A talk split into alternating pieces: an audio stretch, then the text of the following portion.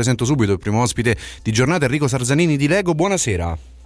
Eccoci, buonasera. Bene, eh, settimana davvero piena, di, sia piena di eventi che di soddisfazioni per la Lazio, partendo dal derby di mercoledì fino ad arrivare alla vittoria contro il Bologna di domenica sera.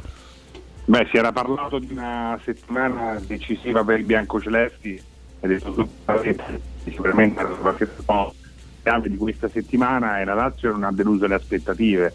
Sono arrivate tre vittorie importantissime, tre che, che regalano certezze, regalano, diciamo, che regalano alla di, di grande anche notorietà, eh, soprattutto per, per, quello che poi si era detto in, in, in depressione per il famoso no di Bielsa, aveva fatto un po' di anni, invece in realtà poi con una squadra credibilmente nelle zone alte della classifica.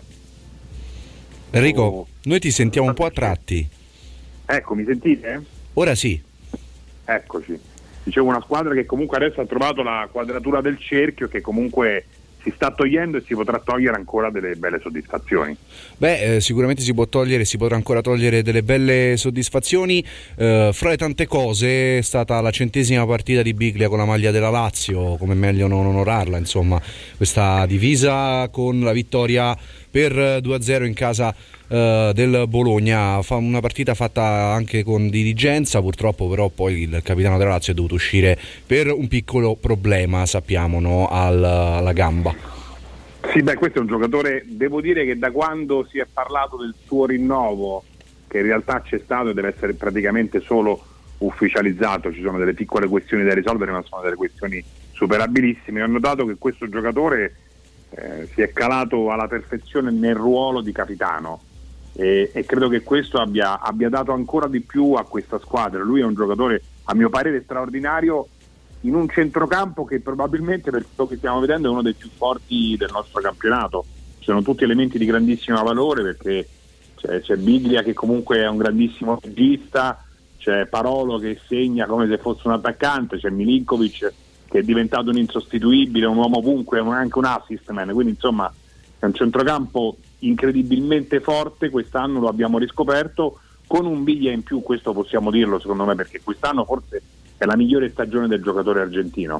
Sì, eh, hai parlato di centrocampo, sicuramente insieme a Milinkovic e Parolo Biglia sta facendo cose straordinarie, però arretrerei di qualche metro e andrei a vedere la difesa perché sì. eh, è uscita una notizia molto molto particolare che eh, a molti laziali ha fatto anche un po' sorridere, cioè questo accordo eh, dell'Inter con De Frey con un contratto quadriennale da 3 milioni di euro a stagione garantiti al giocatore, fino a qui potrebbe anche andare tutto bene per il giocatore, ma la cifra...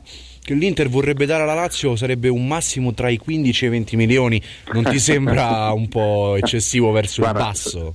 Sorrido primo perché tirare fuori comunque una cosa del genere secondo me è spiacevole in un momento come questo sai, il mercato è vero che si fa adesso, ma io no, non credo che De Frey, almeno da quello che mi risulta, abbia già trovato l'accordo. Casomai forse è andato in maniera diversa, cioè l'Inter ha avvicinato l'entourage del giocatore, il quale immagino si sia detto disponibile sicuramente a un eventuale trasferimento, ma non credo che il giocatore sia stato messo al corrente. Eh, sarebbe spiacevole se fosse così perché io credo che poi De Frey sia un professionista e prima di andare da qualsiasi altra parte parlerà con la Lazio, cercherà di capire se la Lazio magari ha determinate ambizioni. Detto questo, la cifra mi fa sorridere soprattutto perché poi con l'Inter la Lazio ha sempre fatto dei grandi affari. Sì. Insomma, ricordiamo Hernanes non in ultimo. Hernanes, ci ricordiamo lo stesso comunque che Andreva è stato venduto una cifra, non credo che regalerà De Frey per fare un favore alla nuova proprietà dell'Inter, insomma. No, probabilmente no. Uh, fra l'altro, Enrico, ti dico, passando al Torino, no? perché è la prossima avversaria sì. della Lazio. Uh, ci sarà una sfida molto particolare, Immobile Belotti, il capocannoniere contro uno che ha fatto sì. quasi 20 reti e dovrebbe prendere anche un premio una volta raggiunte queste 20 diciamo, realizzazioni. No? Uh, che, ne, che, ne, dici? È più forte Immobile o è più forte Belotti attualmente? È difficile. Beh, io, io, guarda, io l'altro giorno mentre vedevo Belotti che sognava e siccome so bene che sono molto amici, ho addirittura sognato e cullato insomma, un sogno immaginando magari un Belotti con la maglia della Lazio, insomma, qualcosa anche di impossibile perché ricordiamo che poi la clausola rescissoria di Belotti è 90 milioni di euro, insomma non credo che la Lazio abbia la forza economica per poter fare una cosa del genere. Detto questo, Belotti è un giocatore assolutamente straordinario. È straordinario, però è chiaro che eh, è, è, il singolo in una squadra che io stimo molto Mialovic, ma ho la sensazione che il Torino vada ancora un po' a scatti, a strappi.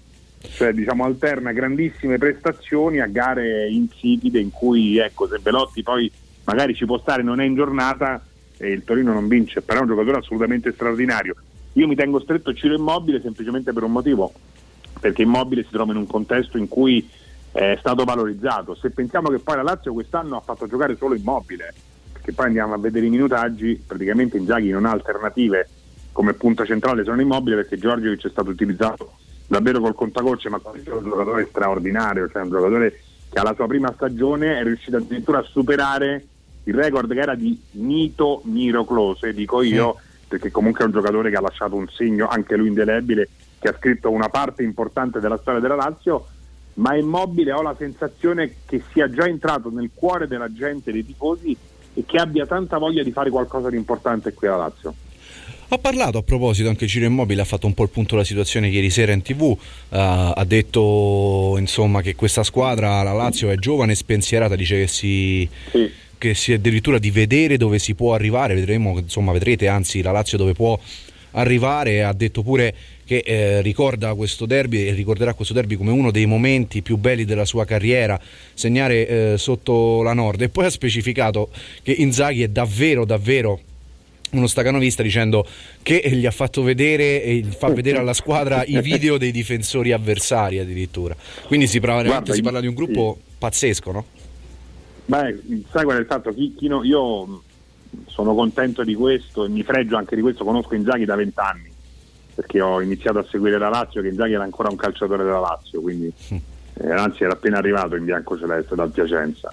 Quindi lo conosco da tantissimi anni e devo dire ho seguito le sue gesta anche quando ero in primavera che verosimilmente era insomma poco evidenziato no, come personaggio e, e, devo dire che chi lo, chi lo ha seguito lo sa benissimo, Inzaghi da quando è diventato allenatore non ha cambiato nulla quando è arrivato in prima squadra, è maniacale così come lo era con i ragazzini di 15, di 16 e di 18 anni poi quando ha allenato la primavera.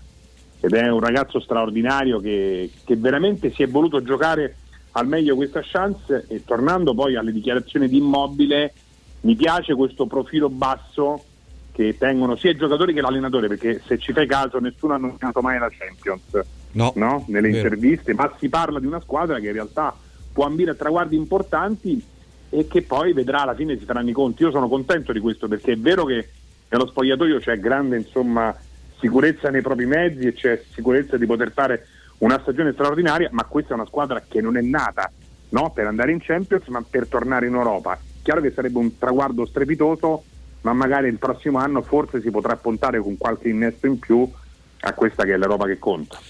Bene, te la faccio secca. Chi la spunta fra sì. Inzaghi e Mihailovic? Ma... Perché comunque il Torino io, sta io, facendo io, bene. No, il Torino sta facendo molto bene, ma ho la sensazione che la Lazio la possa fare sua questa partita perché è in un momento di grandissima forma. E, ehm, e, ma non solo gioca bene, c'è un entusiasmo che, guarda, ti dico, nemmeno ai tempi eh, di, di Pioli in Champions ho visto questo entusiasmo nello spogliatoio e credo che alla fine poi il resto lo debbano fare i tifosi, consentimi di fare questo, questa divagazione, però io dico che se lunedì sera non ci sono 50.000 persone all'Olimpico è un peccato per la Lazio perché chi, chi, non sta venendo secondo me si sta perdendo un qualcosa di divertente perché poi lo stadio, no? allo stadio uno va per divertirsi, per tifare, per, per gioire ad un gol, per stare insieme. Ecco, non viene allo stadio secondo me si sta perdendo veramente un qualcosa di straordinario perché questa è una squadra che sta scrivendo un po' la storia di questa società, se vogliamo. Eh sì, eh sì, con questo bell'invito di Enrico Sarzanini io ti saluto Enrico, grazie. Grazie a te, buon proseguimento, alla prossima.